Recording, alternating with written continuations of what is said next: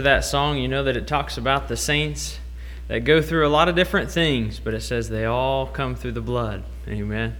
You all have to pass through the blood, the fountain of the blood of Jesus Christ, to get your sins washed and cleansed. Thank the Lord. Well, it's good to be in God's house this morning. I trust you've come expecting what God has for us and looking forward to worshiping the King of Kings and the Lord of Lords. Let's stand and start our service with prayer. We love you, Jesus, and thank you for this beautiful weather that you've granted to us. After all the rain, it's wonderful to have the sunshine. Thank you, Lord, that we can have the sunshine in our hearts all year long, no matter what the weather may be, no matter what the world around us may uh, be partaking of or might be happening around us, whether good or bad. We thank you, Lord, for your sunshine. We thank you, Lord, for your Son. We thank you, Jesus, for all that you've done. We thank you for the cross, and we thank you for your blood that you shed on Calvary. We ask, Lord, that you would touch our hearts. Minister to us, we pray this morning. We've come to meet with you. We desire, Lord, to hear from heaven. Speak to our hearts and direct this service, we pray. May it bring glory to your name. In Jesus' name we pray. Amen. You may be seated. Trust you're ready to worship the Lord this morning. Come, sister, and lead us in worship.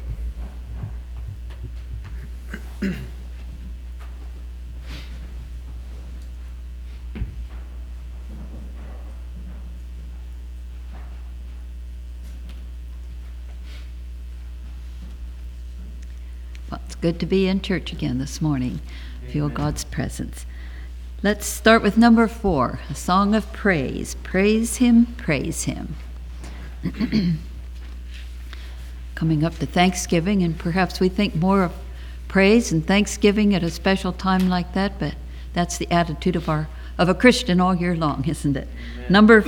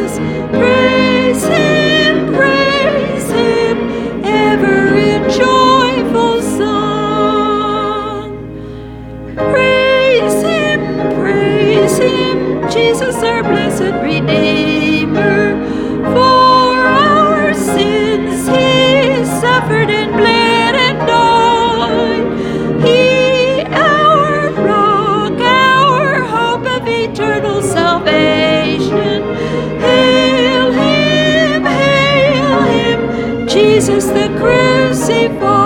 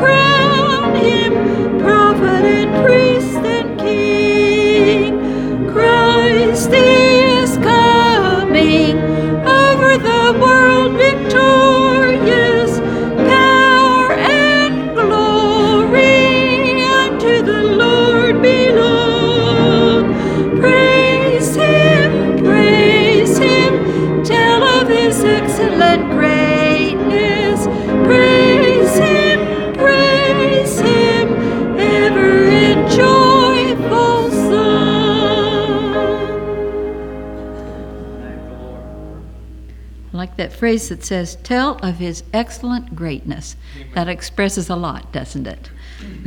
All right, shall we turn back to number 107? I will praise him. Shall we stand together as we sing?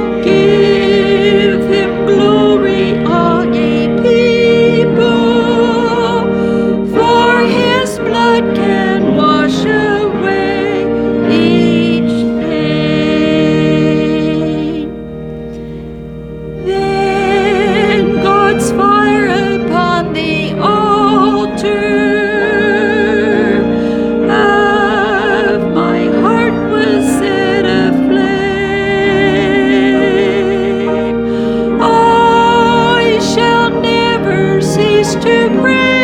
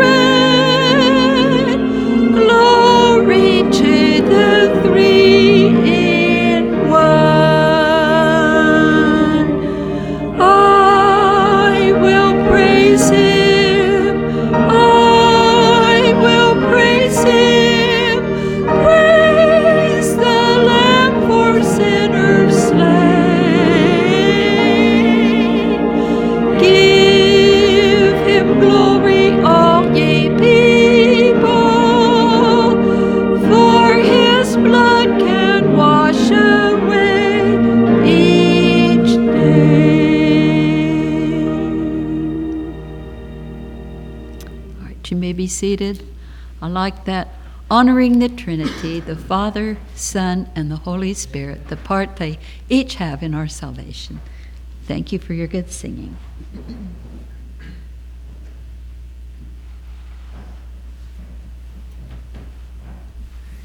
Amen. He certainly is worthy of our praise, isn't he? Thank the Lord. He's done great things. Praise his name. Amen. Maybe you have a testimony on your heart this morning.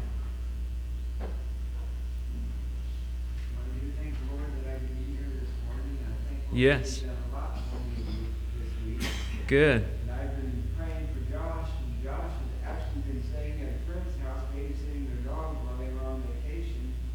And he says he doesn't feel right getting into temptation at a friend's house, so he's gone four days now without getting in. Good. Praise the Lord. The Lord working with him, Amen. wait to open his eyes up, and I thank the Lord for that. Amen. Thank the Lord for conviction. Amen. We have to have that to even want to be ready to step away from sin. Got to get our eyes open to the truth. Aren't you so glad for the Holy Spirit that reveals truth unto us? I tell you, there's nothing uh, more detrimental, I guess, than being deceived or being in the wrong way or following the wrong pathway, and that's being there and not knowing it. There's nothing like being lost and not knowing it. I Told you about the time we were lost in New York. Street preacher friend of mine and, and I it was our first time in New York driving some of the downtown streets and we plugged it in the GPS and we thought we knew where we were going. He put it in there and I said, You need help with that? He said, oh, I got it. He said it already popped up and I selected it and we're on our way. We got to the place where we were supposed to meet up with some other street preachers and there were just a bunch of tall buildings around, some warehouses, and we said, I don't think this is the place we intended to go. we had punched Avenue in, I think it was supposed to be Street, and uh, took us to a different part. We had to call up the guide and say, Hey, it's going to take us a little while to get over there. We, we, uh, we got misguided. And uh, I'm so thankful we don't have to wait till we get to our destination spiritually to find out that we've been misguided. Thank the Lord for truth. Thank the Lord for His Word. Amen. Being able to read His Scriptures. Well, I guess that's kind of my testimony this morning, maybe someone else has one. Praise His name. Praise the Lord, I'm glad he took me in. Amen. When I look back, I, I don't understand how he ever convinced me or helped me to walk the right way. But I thank him that he did. I thank him for the blood. I thank Yes. him for forgiving my sins. Amen. Wash me in the blood. Praise the Lord. I love Jesus. And by Amen. his grace, I'm, I'm glad to make it. Amen.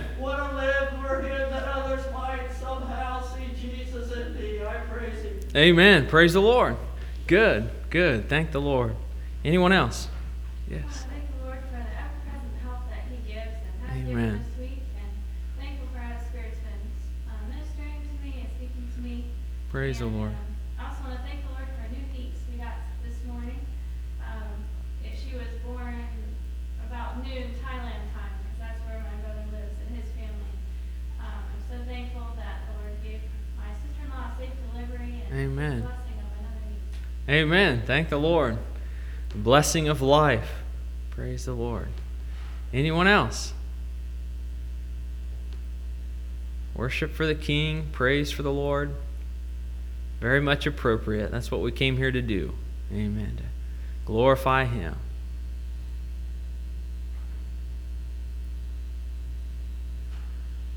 Well, we'll give you opportunity to maybe after we pray. Let's prepare our hearts to go to prayer. We do have much to pray for. Praise His name. I'll give you another opportunity if you feel you need to lift up your voice and praise to the Lord. Any other testimonies this morning?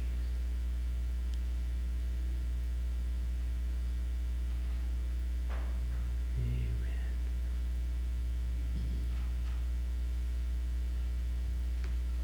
All right. Well, if Brother Mike will come, we'll pass the plate. Remember the little illustration, and I believe it was true. So, you know, so you hear some stories and they're kind of interesting, but then when they're true, you, they're really interesting. This one story said that this little boy, it was his first time in church. And after he got back home, somebody asked him, he said, What was your favorite time of the service? And he said, My favorite time was when they passed out the money. He said, I got a dime. but anyway, we're, we're blessed to be able to give back to the Lord the small portion which He's given to us.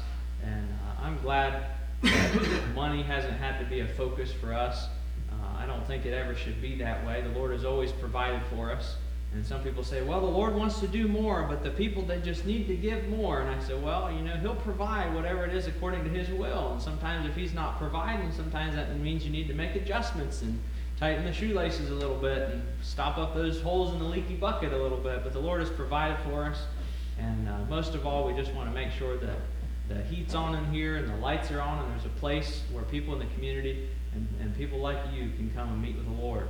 And so we trust you to just mind the Lord and that is not a, a plea to give more money. That's just making it clear that we're not about money here. And uh, God loves a cheerful giver, and He wants a gift from our heart. Amen. He doesn't have to pry it out of us. He's got the resources on a thousand hills. One, one preacher said, it might have been Buddy Robinson, he said, He owns all the hills and all the cattle on the hills. And he said, all the potatoes in the hills. He said, so if the depression hits, he said, at least we'll have potatoes and beef. but anyway, mind the Lord this morning, you're giving, brother. Would you ask the blessing? Dear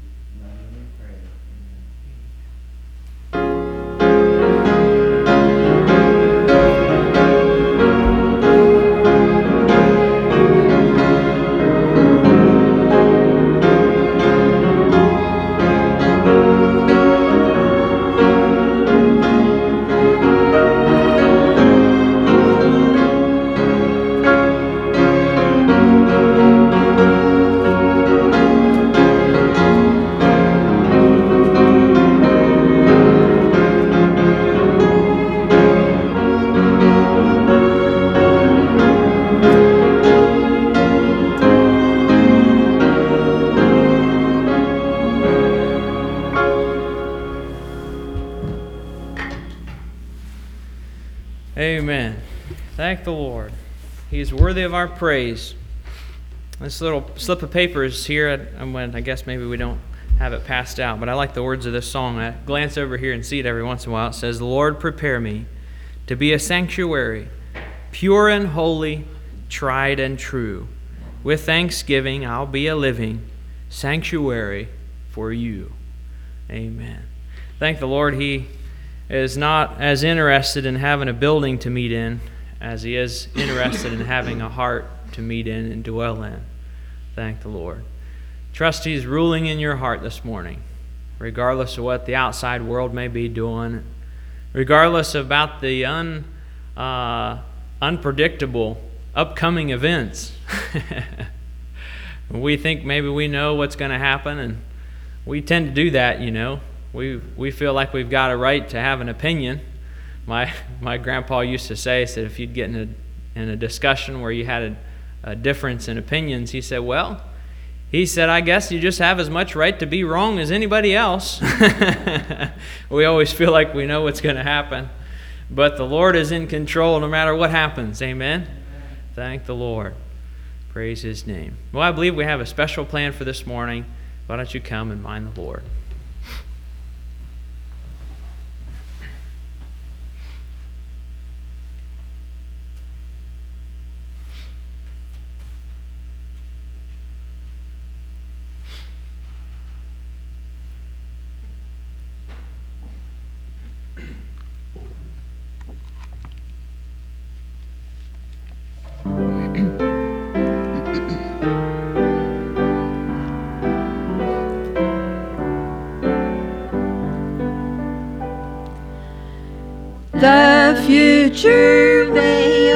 Before us lies. The path is hidden from our eyes. And Jesus leads while faith he tries. Just one step at a time. Just one step at a time. Just one step at a time.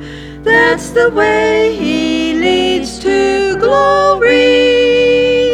Just one step at a time. The road he takes we need not know, but follow in the steps that glow and trust him as on we go, just one step at a time, just one step at a time, just one step at a time. That's the way he leads to glory, just one step at a time. We need not fear what lies ahead, nor anxious be, nor filled with dread. The saints before were safely led, just one step at a time, just one step at a time, just one step at a time. That's the way he leads to glory, just one step at a time.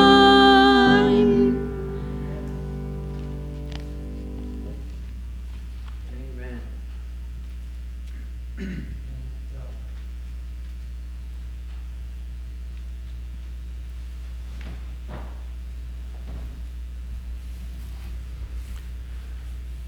So true. So true.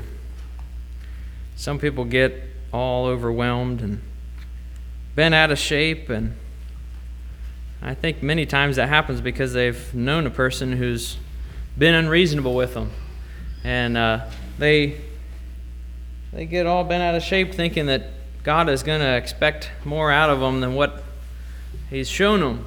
But that really is the recipe for spiritual success is just one step at a time. One step at a time, day by day, moment by moment. Amen. Praise His holy name. Thank the Lord. All hearts clear this morning.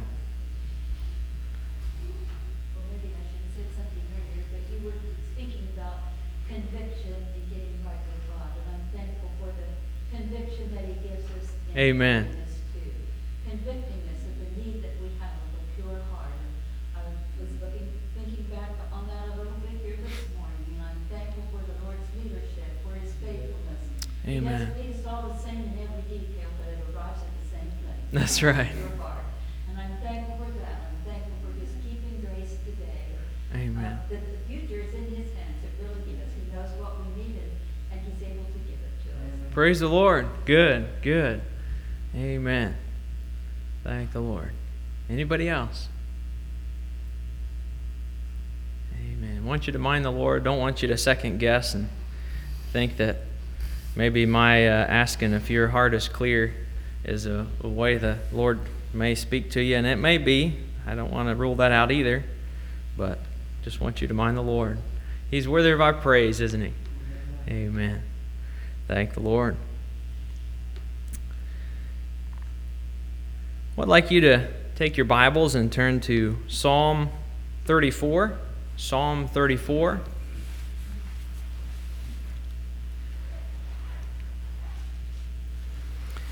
I know we've looked at this passage before, this uh, passage of uh, verse number 1 through 3.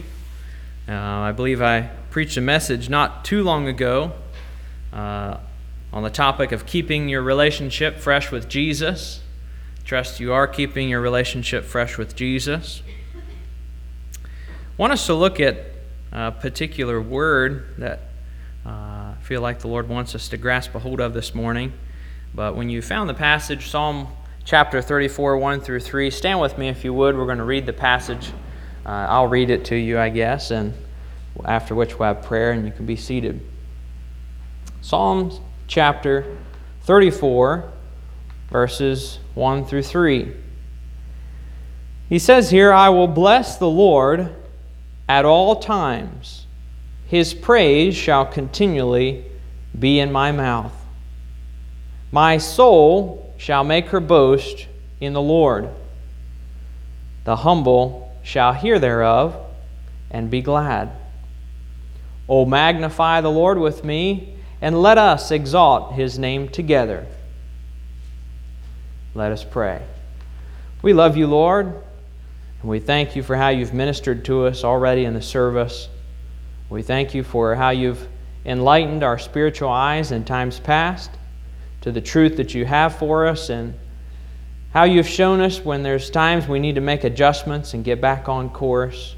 Maybe areas in which we need to grow, areas in which we need to go back and make things right. We thank you for those times. We thank you for your direction and for your instruction. And we ask, Lord, that you would instruct us this morning. As we look at your word, we pray that you would minister to our heart simultaneously, reveal the truth to us, that we may walk according to your will. In Jesus' name, to your glory. Amen. You may be seated. I guess I'm getting a little bit ahead of myself. I forgot to mention um, there's so there'll be some CDs on the back table back there. They'll look like this. Um, didn't feel directed to touch on the topic of Halloween, but many of you know that uh, October 31st was Halloween, and I didn't feel directed to bring a message to you along those lines. Uh, but the title of this message that I preached, I think it was back in 2017, so it's a little bit old. I've grown a little bit since then along the lines of delivery. Uh, I feel like maybe I could do a better job, but nonetheless, wanted to share that with you. And the, the title is Halloween, a Biblical View, a Biblical View of Halloween. There'll be some CDs on the back desk back there. There are more uh, where those came from, so uh, we do have enough for everyone. If you desire to take one home with you, you can take it home and keep it. You can take it home and bring it back. Uh, or you can just leave it back there and walk by and view it from a distance, whatever you want to do. But I thought I'd provide that resource for you, uh, biblical study uh, on Halloween. So there will be uh, plenty. So if, if uh, you go back there to get one and somebody else has already grabbed one, that's totally fine. Just let us know. We didn't want to uh, bring out and put a whole stack on there, but there are enough for everybody. So let us know if you would like one and didn't get to get the opportunity to get one. Anyway, picking back up here in the message, he says, I will bless the Lord at all times. And he says, the praise of the Lord will continually be in his mouth. I don't want us to pass over that. All times and continually. But I want us mostly to focus on this one word in verse number three, the second word in number three. He says, magnify. Magnify. Verse number three says, Oh, magnify the Lord with me, and let us exalt his name together. Magnify the Lord with me. I want to talk to you about magnifying the Lord. What does it mean to magnify the Lord? What is He trying to encourage us or exhort us to do when He says, Magnify the Lord with me? What kind of reactions will that have on our life if we choose to magnify the Lord? Amen.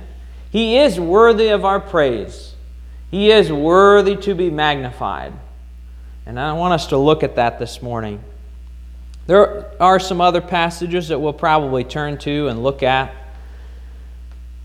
But he says, essentially, in these passages here, he says, he's not just going to magnify the Lord on special occasions, not just on Thanksgiving. I appreciate the time of Thanksgiving. And I hope you don't misunderstand me. I, I love the time of Thanksgiving. I think maybe the only person that doesn't like Thanksgiving is maybe those turkeys. Mom, one of them said, uh, the preacher said, what, what's, uh, what are we having for, for supper? Who, who we having over for lunch? And the little boy said, Mom says we're having that old turkey again. Gonna have the turkey for lunch. Different people have different customs. Sometimes people do turkey, sometimes ham. And uh, I guess maybe some people would do chicken if they had the option. But it's not really about the turkey, it's not really about the food, but it's about giving thanks. It's about reviewing and understanding the blessings that God has given to us. And uh, I appreciate Thanksgiving because it's a time to remind ourselves to focus on our blessings. As the one song says, count your many blessings. Name them one by one. Count your many blessings and see what God has done. You know, sometimes to get a proper understanding of what God's done in your life, you sometimes you do have to stop. Sometimes you have to sit down. Sometimes it means opening your Bible. Sometimes it means opening a hymn book or opening a spiritual journal. Sometimes maybe just pausing for a moment of time and reflecting and reviewing about how God has worked in your life. And uh, I think a time to gather together in church and to give thanks to the Lord is a time to review those moments when God has blessed us and given us blessings and God has done things to help us. That's really a lot of what testimony time is a time to give thanks to the Lord for what He's done. And through the New Testament, it encourages the New Testament church to gather together and talk about what God has done for them because it encourages not only us, but it encourages other people, other believers.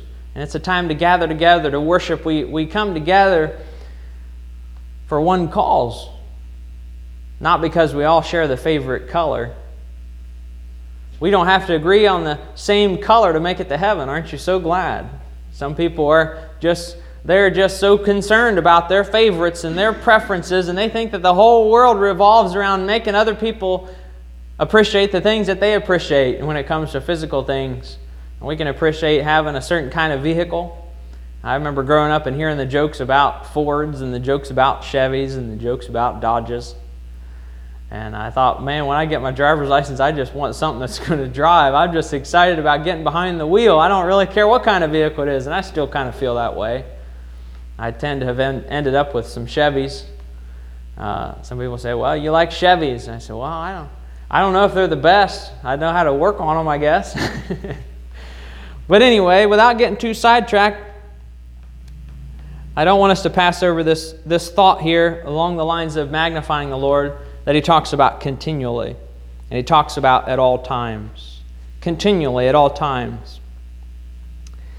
Noah Webster he says that the word continually means without pause, or it means unceasingly. I like that.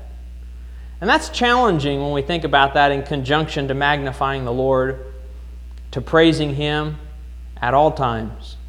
It's easy to praise God when we come together and we open up the hymn book and our sister leads us in a hymn that lifts our soul and encourages us to think about the biblical principles that God has given to us in His Word. It's encouraging and it's easy in those times. Well, I guess I should be clear. Sometimes it's more easier than others, isn't it? We come in sometimes with our baggage from the world, and uh, sometimes it's good just to mentally put your baggage down outside the doors when you come in. You can pick it right back up when you go out if you, if you choose to, if you feel like you need that baggage, if you feel like you need those burdens. I remember my grandpa, when it come time to preach, more than once he would say, Okay, ladies, he said, Put down your sewing machines. Okay, men, put down your hammers and your wrenches. Let's worship the Lord together. Let's focus on Him. But he's talking about continually. It doesn't mean that you never have to pick up an instrument of work, a tool, or a device to accomplish things. But really, it's, it's a condition of your heart. It's really, you get to the place in your heart where you're worshiping the Lord continually. We're always magnifying the Lord continually. And I believe if it's in our hearts, I think if we would examine our hearts and make sure that it's in our hearts and that God is ruling in our life and that we're magnifying the Lord in ourself and in our heart, our own life, I think it'll come out. I think it'll come out during testimony time, and it does. I think it'll come out in the world, and it does. I think it'll come out in our time when we're by ourselves, and it does. It'll, it'll come out in the kind of thoughts that reign in our mind the kind of thoughts that are most popular in our mind. Will have control of those things. To magnify. To magnify. Noah Webster says that magnify means to make great or greater. It means to increase the apparent dimensions of a body.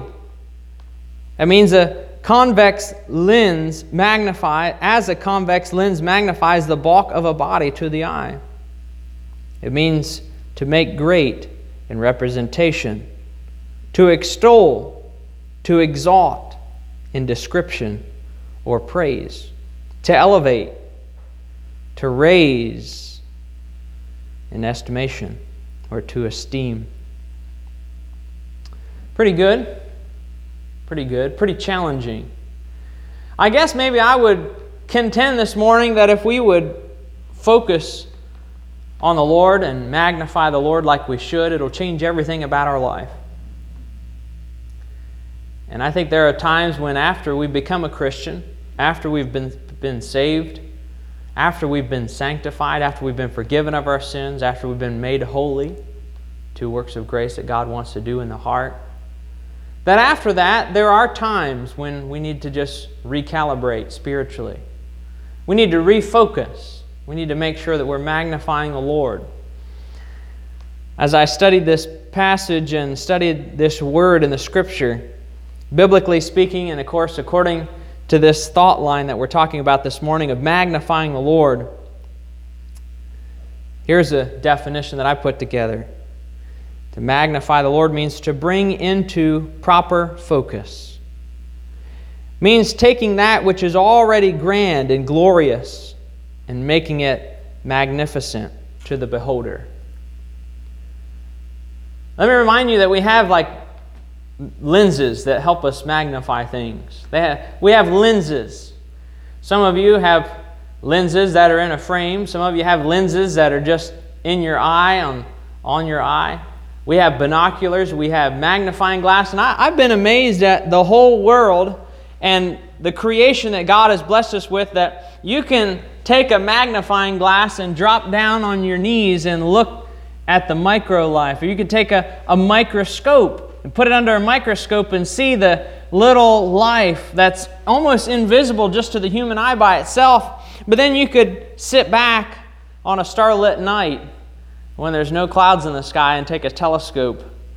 And they say the, the better they build these telescopes, the more that they're seeing out there in the galaxies and God's creation. It's just, it's so small, yet it's so detailed, yet it's so big and so vast.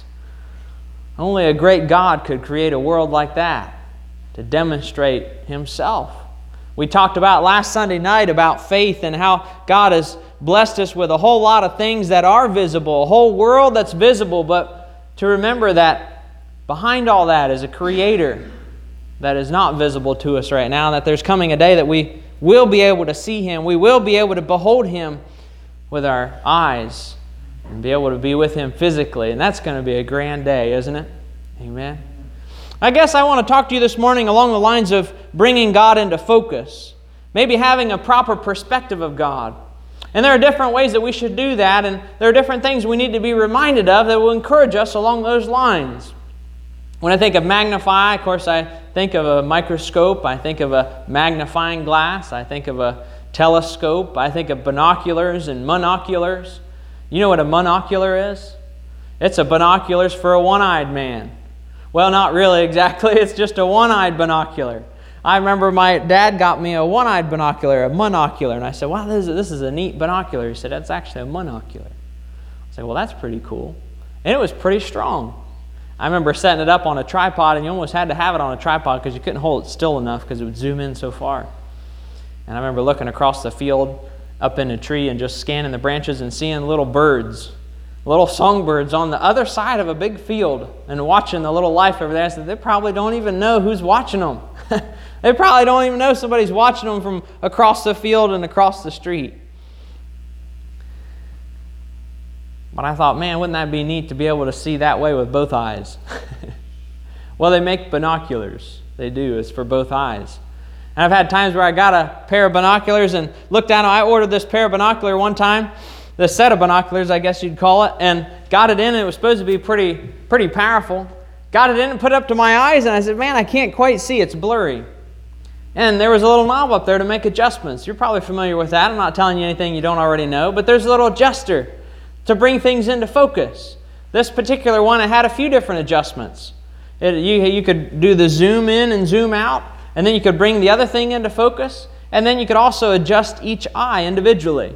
A lot of people don't know it, but maybe if you've been to the doctor very much, the eye doctor, you know that you tend to have one eye that's more dominant. You tend to have a dominant eye, and sometimes it's your right, sometimes it's your left. It's never both of them at the same time. Some people uh, can be more dominant with their right or their left. It just depends on what they're doing. But a lot of times you have one eye that's uh, not as strong as the other one. One, one eye will be a little more dominant, the other eye will be a little less dominant. It'll be a little less strong. And as you tend to, to uh, need to get, um, you know, corrective lenses and those sorts of things, which I've been blessed not to have yet, the Lord knows that I have enough to deal with already, but I'm sure when the time comes, I'll have to get a pair of glasses or contacts. I don't know. I see Micah do those contacts, and I think, oh, I know why the Lord blessed me with good eyesight. I don't know if I'd have the patience to mess around with that little thing in my eye. I think it'd probably just fall out when I bent over.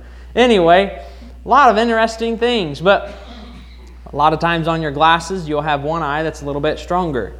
And so on binoculars, the two lenses, you can adjust one.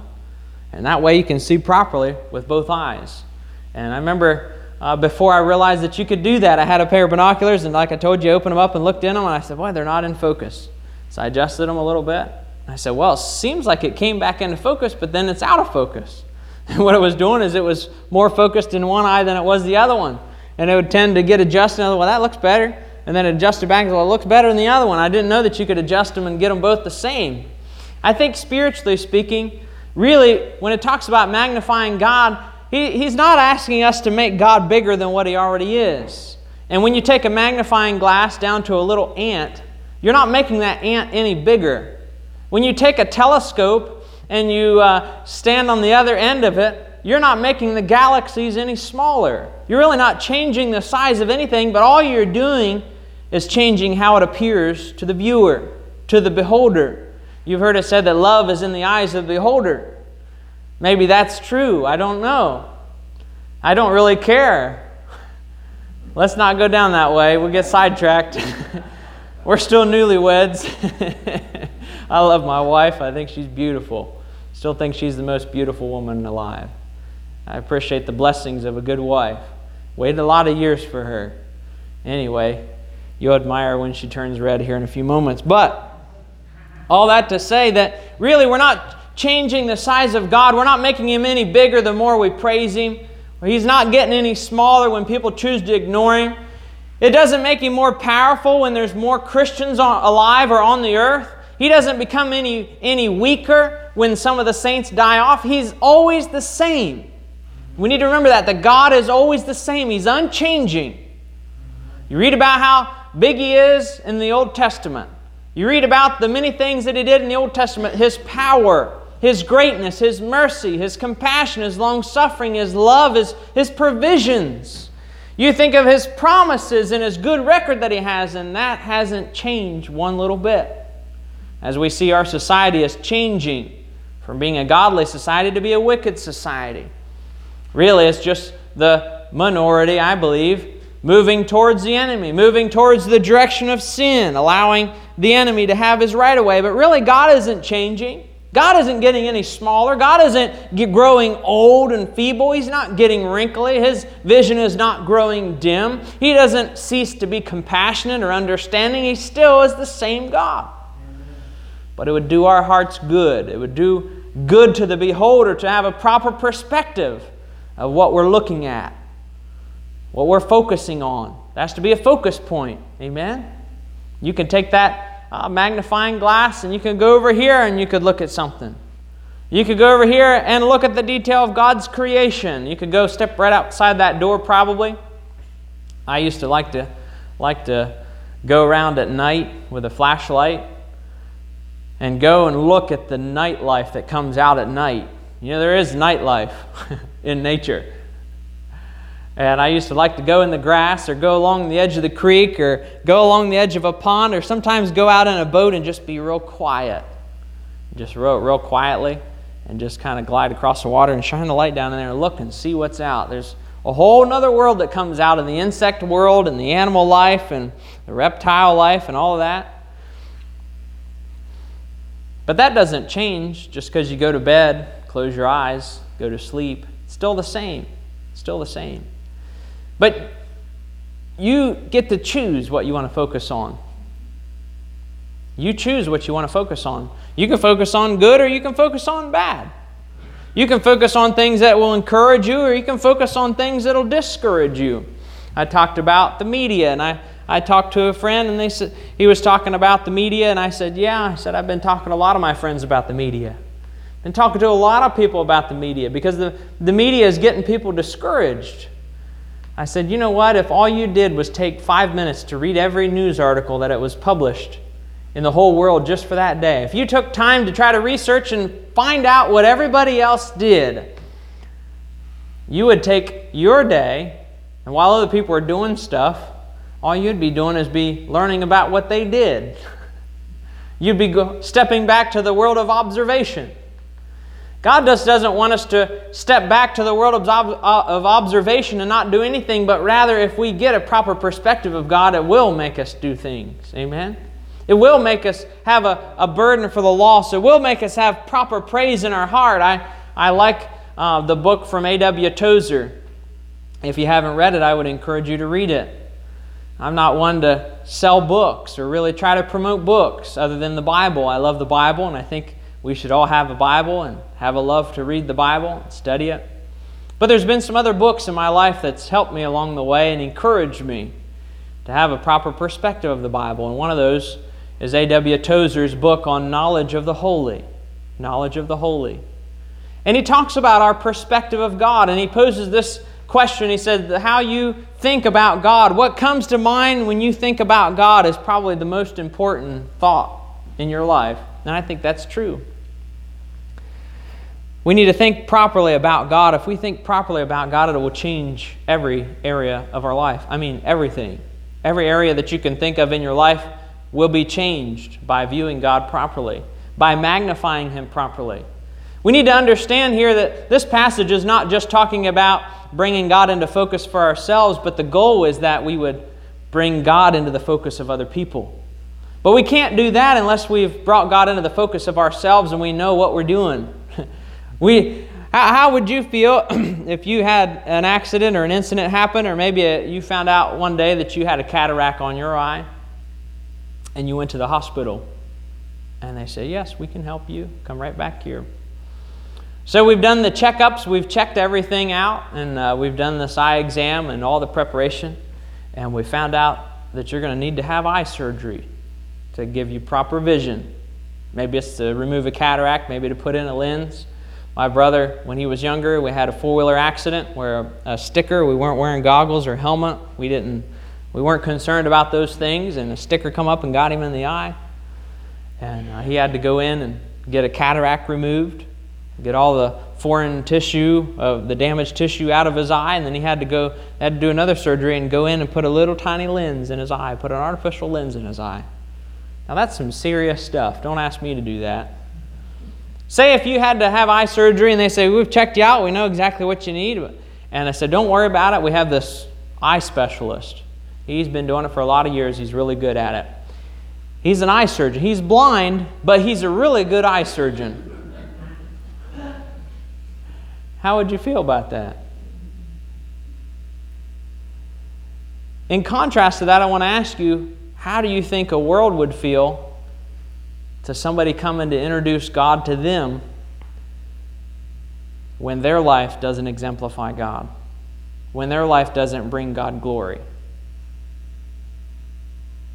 They would probably laugh just like you did, and many of them do.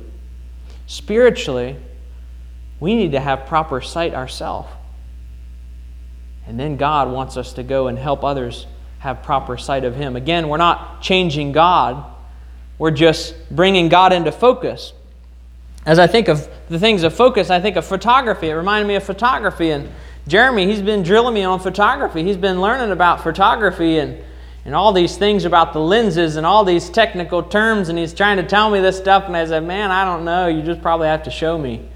I don't know if my, my uh, head is thick or if it's thin. One of the two. But how do you get good at it is you try. You try it. You try it out. And in photography, there's different things. There's, of course, different kind of lenses. There's wide angle, which tries to get a wide angle, tries to get the whole grand perspective. And then you have some that are macro lens like a macro lens. One time, I, uh, a photographer wanted me to help them out with their wedding, and I said, I am not a photographer. And they said, Well, you know, Well, there's nobody else to do it, and here's the camera. I want you to give it a try. I said, Oh, well, I'll give it a try. Nothing to, nothing to lose, really, I guess. There's nobody else to do it. So they said, uh, I want you to do all the macro shots. And I said, Macro shots? What's that? And they said, Explain to me. I said, Well, this is the lens for the things that are up close to bring them into focus, the, the little tiny things to help them help us to be able to see them. And so I said, Oh, okay. I said, You mean like the Bible uh, on the pillow for the for the uh, giving of the covenant? And they said, Yeah. I said, okay. I said, like, mean like the candles and the decorations and things like, yeah, yeah, okay. I said, well, I'll give it a try. And so I did all the photography in the macro lens. It's just for stuff up close. You couldn't even focus on the back door if you had one up here, just for stuff up close. There's the wide angle. There's the lenses that have zoom for the things that are far away. I have a friend that's got a really, really uh, good, good lens. I guess that's what he says. He's always talking about how I can zoom into things that are really far away. There's some, some photographers, when they go to some place, they ask the customer, say, what do you want? What do you want us to do? And some people say, well, I, I just want you to uh, capture the moment. I just want to be able to remember this moment. I don't really care how it looks. I just want you to capture the moment so we can relive the moment every time we uh, look at this picture or view this film. And so, okay, well, that's pretty easy. That's not too hard. Other people say, well, I, I want you to focus on the subject. What is the subject? Well, maybe it's a piece of property or a landscape or maybe a building. Sometimes it's a person. Sometimes people say to the photographer, they'll say, Well, I want you to make me look good in the pictures. oh, that's probably a big request. make you look good in the pictures. Now, oh my. Some people would say, Well, that's, that's a tough job to do that. And sometimes they'll have a lens that they have filters even. Um, there's all kinds of perspectives in photography that could teach us a lot of spiritual lessons. And maybe Jeremy should help us out with that. I don't know. He's been trying to help me out. I don't, some of it's not sticking. He asked me, I think it was the other day, he said, Have you heard of a GoPro 9? I said, No, I don't think so. He said, Yeah, I told you about it when we talked before. I said, Well, I must not have been listening. I don't know how we're going to make any headway if, if that's how he's going to teach me, if it's not going to stick in my head. The job of a photographer, what is the job of the photographer? What is your job spiritually? As you try to bring God into good view in your own life. And how can you do that? You know, of all the editing tools that's available on computers and devices, and of all the lenses that are out there, and all the filters, there's one basic principle that they haven't been able to change, as far as I know, and that is if you capture a photograph and everything is blurry, you can't bring it back into focus. Once it's captured blurry, you can't refocus it afterwards. You, you can take a, a focus picture and make it blurry. You can blur out certain portions. I've seen people take a picture of something, and maybe a, a tree or a statue or something, and they'll blur out the background. Or sometimes they'll blur out what's right in front of them, and then it'll focus on the background. They'll change their focus points, but I haven't heard of anybody who can take a photograph that's blurry and then make it crystal clear. But the good news is we have the ability to make those adjustments, to twist and turn, if you will, on the lens of our life to bring things into proper perspective so that we can have a proper perspective of God. And though the photographer can't go back in the moment and can't capture something that's been out of focus, we have the ability to be able to do that. There's all the ground photography, of course some of you know that I like to fly drones and I like to get into aerial photography and viewing things from up high. They used to do that with all airplanes and helicopters. It used to be pretty expensive. We had a guy come by our house one time years ago and he said, Hey, got this photograph, would like to sell you. I said, Man, how did you get that photograph? So we flew over your house with the airplane. We were in the area and we took pictures of these different properties and like to sell you one. They even have photographs, they take photographs from space. That's pretty far out there. I don't know if that'd do you much good. Probably couldn't see very much. And then they, in the military, they used to have those spy planes that would fly over, like the SR 71, fly over somebody else's country and spy on them and take photographs. They said the, the photograph in there was about the size of a big chest freezer. They'd load the, or the, the camera rather, they'd load it into the unit, had the memory, and it was all programmed to take pictures in certain areas so they could see what the enemy was doing. But what is it worth to us to have a proper perspective of God? What are you willing to pay to have a proper picture of God? You can't just purchase it from somebody else. You have to work on it in your own life, bring in God into proper focus according to your eyes. We're going to look at a couple other passages here. Luke chapter 1, verse 46 and 47. Luke chapter 1, 46 and 47.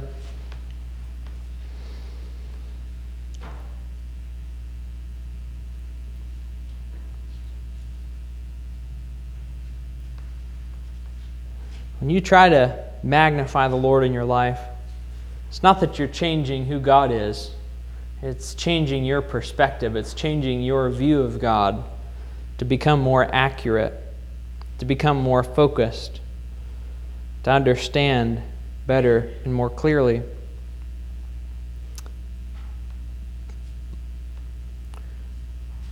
The story of Jesus' birth starts off talking about Mary this passage here we're looking at, 46 and 47 of Luke chapter 1, Mary uses the word magnify, and she says, she talks about nothing will be impossible with the Lord. The Lord uh, reveals his plan and the way he wants to do things in her life, and that he wants to use her to bring glory to himself. And she doesn't understand it. She doesn't have to understand everything. She doesn't have to really understand every detail, but she knows that with God all things are possible. She knows that God can work it out. If that's the plan that He has, then He, he has a way of working it out. And she was fine with that. She was surrendered to that. She says these, these words here in these two verses said, And Mary said, My soul doth magnify the Lord, and my spirit hath rejoiced in God my Savior.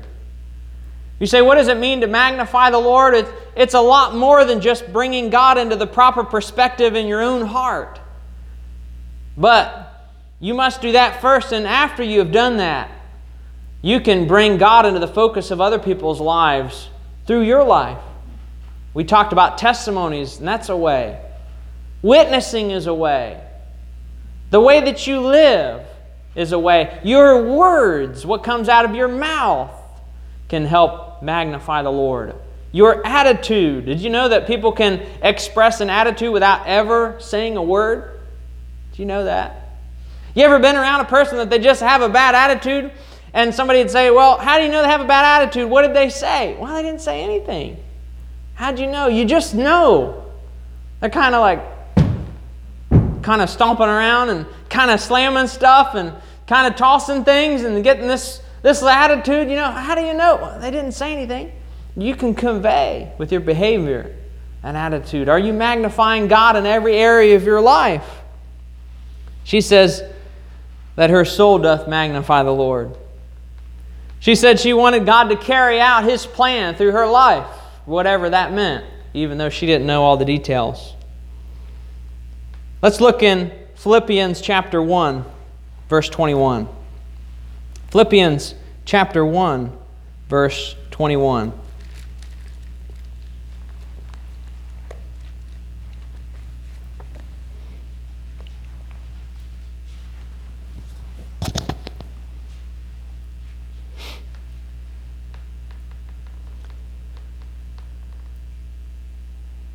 Paul and Timotheus write this letter. And he says in verse 21, he says, for to me to live is Christ, and to die in gain, and to die is gain.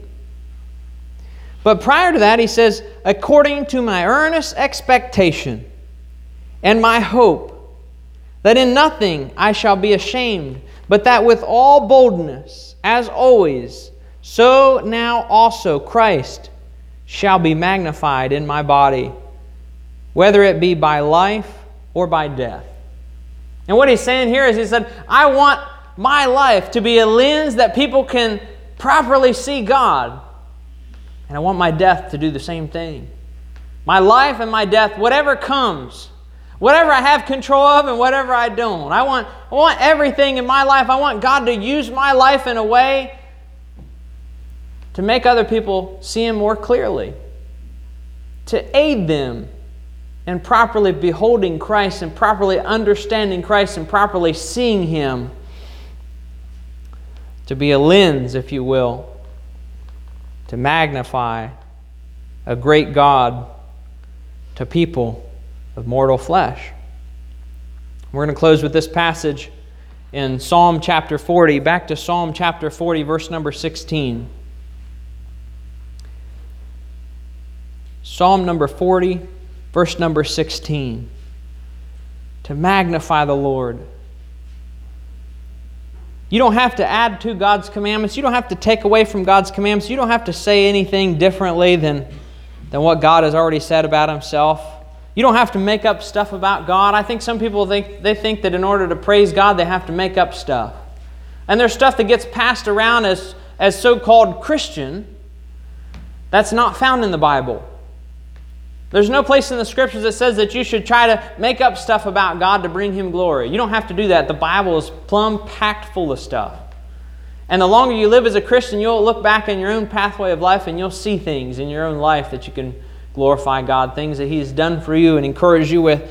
It's not talking about making up stuff. I've, I've heard people preach about heaven and they try to maybe make up stuff to try to make it better than, than what the Lord has already said it's going to be. We don't, he's not asking you to do that. He's not asking you to tell a fib or a lie or to make believe something. But the evidence is already there. You've already been given the equipment. Look what he says here in Psalm 40, verse number 16. Let all those that seek thee rejoice and be glad in thee. Let such as love thy salvation say continually, The Lord be magnified. Look at that statement, the Lord be magnified. It, it was a saying back in that day, and, and even Mary, there in the New Testament, says it. The Lord be magnified in my life.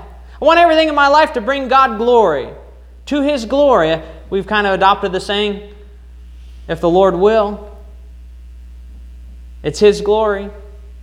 If it would glorify God, one of my friends, he always says, I said, What are your plans, or what do you plan to do about this, or what's your schedule tomorrow? Uh, if it would bring God glory, this is what I would like to do. I'd like to bring God glory. Amen. To magnify, let the Lord be magnified. It's not just a saying, it's not just something that we utter with our lips and it's that. It's just all in our lips. But it's what we convey with our conversation of our life, our behavior, our attitude. The Lord be magnified. There's other passages that talk about Christians magnifying the Lord and the Lord being magnified. And that phrase is used again other times in the Old Testament, the Lord be magnified, where his people are to say, The Lord be magnified. You know, if that's on your mind and if you have to say it every day or every time you think about it, if you just need to verbalize that and say that, that'll help you. That'll help you to bring God into proper perspective. Amen. Let's stand. I know we've kind of gone on a little bit this morning, but I hope, I hope it's been helpful to you to bring God into focus in your life. I want us to bow our heads and and close our eyes for just a moment. Let God search out our hearts. I think I might have mentioned the illustration before about how I was at the Bureau of Motor Vehicles one time. And there was a young man there to take his driver's test, but first he had to do an eye exam.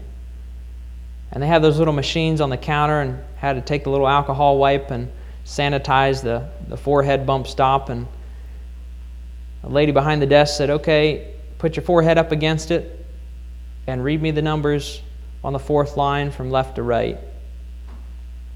And he read maybe the first one, and he started struggling and stammering around, and he couldn't do it. I said, Okay, well, read the little bit bigger ones.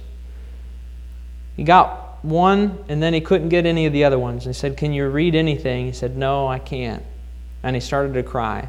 Who he wanted to get his driver's license and thought he had good eyesight. And he was hurt, broken. The lady said, Well, you, you read some of them. What seems to be the problem? Anyway, he got to looking at it and he was nervous and breathing with his mouth open and had fogged up the little lens. And I wonder sometimes if we don't do that spiritually. We fog up. We make things more difficult for ourselves without realizing it. And we need to be mindful of that. I believe having a proper perspective of God, it'll change how you view God. It'll change how we view ourselves. It'll change how we view others. It'll change how we read the Bible. It'll change how we pray. It'll change our experience at church and our experience at home. It'll even change our experience in the world if we have a proper perspective of God. If we magnify the Lord, is our life magnifying God? The altar is open if anyone needs to pray. But may God help us to magnify Him in all of our life. May we say continually, The Lord be magnified, the Lord be exalted. Not that we could make Him any bigger or make Him any smaller by the amount of praise that we give Him, but He's amazing God, He's an amazing Savior. We need to make sure we have a proper perspective. You have to choose that you want to magnify the Lord.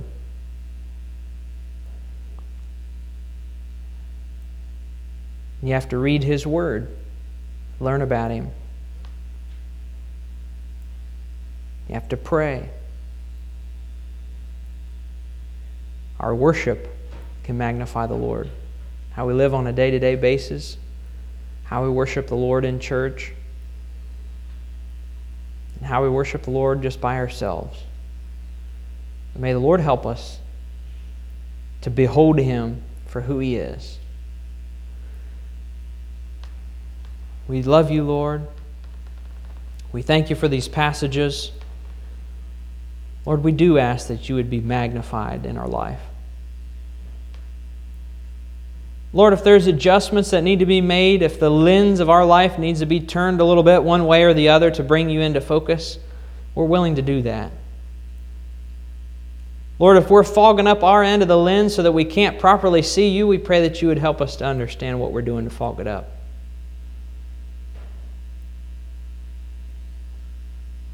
Lord, we want to understand you. We want to learn more about you. We want to have a proper perspective of you so that we can share you with a lost and dying world. We thank you for all that you've done and for your word, for your ministry in our own hearts. As we look back over our pathway of life, we pray that you would help us to see the things that you've done in our behalf. Help us to understand your behavior and your character, how you operate. Help us to exemplify you. Help us to portray you for who you are. You are worthy of our praise. May our lives magnify you, everything about us, our thoughts, our words, and our actions. Be with each one of us, Lord, for that will give you praise and glory. May you be magnified in our life today. In Jesus' name, amen. You're dismissed.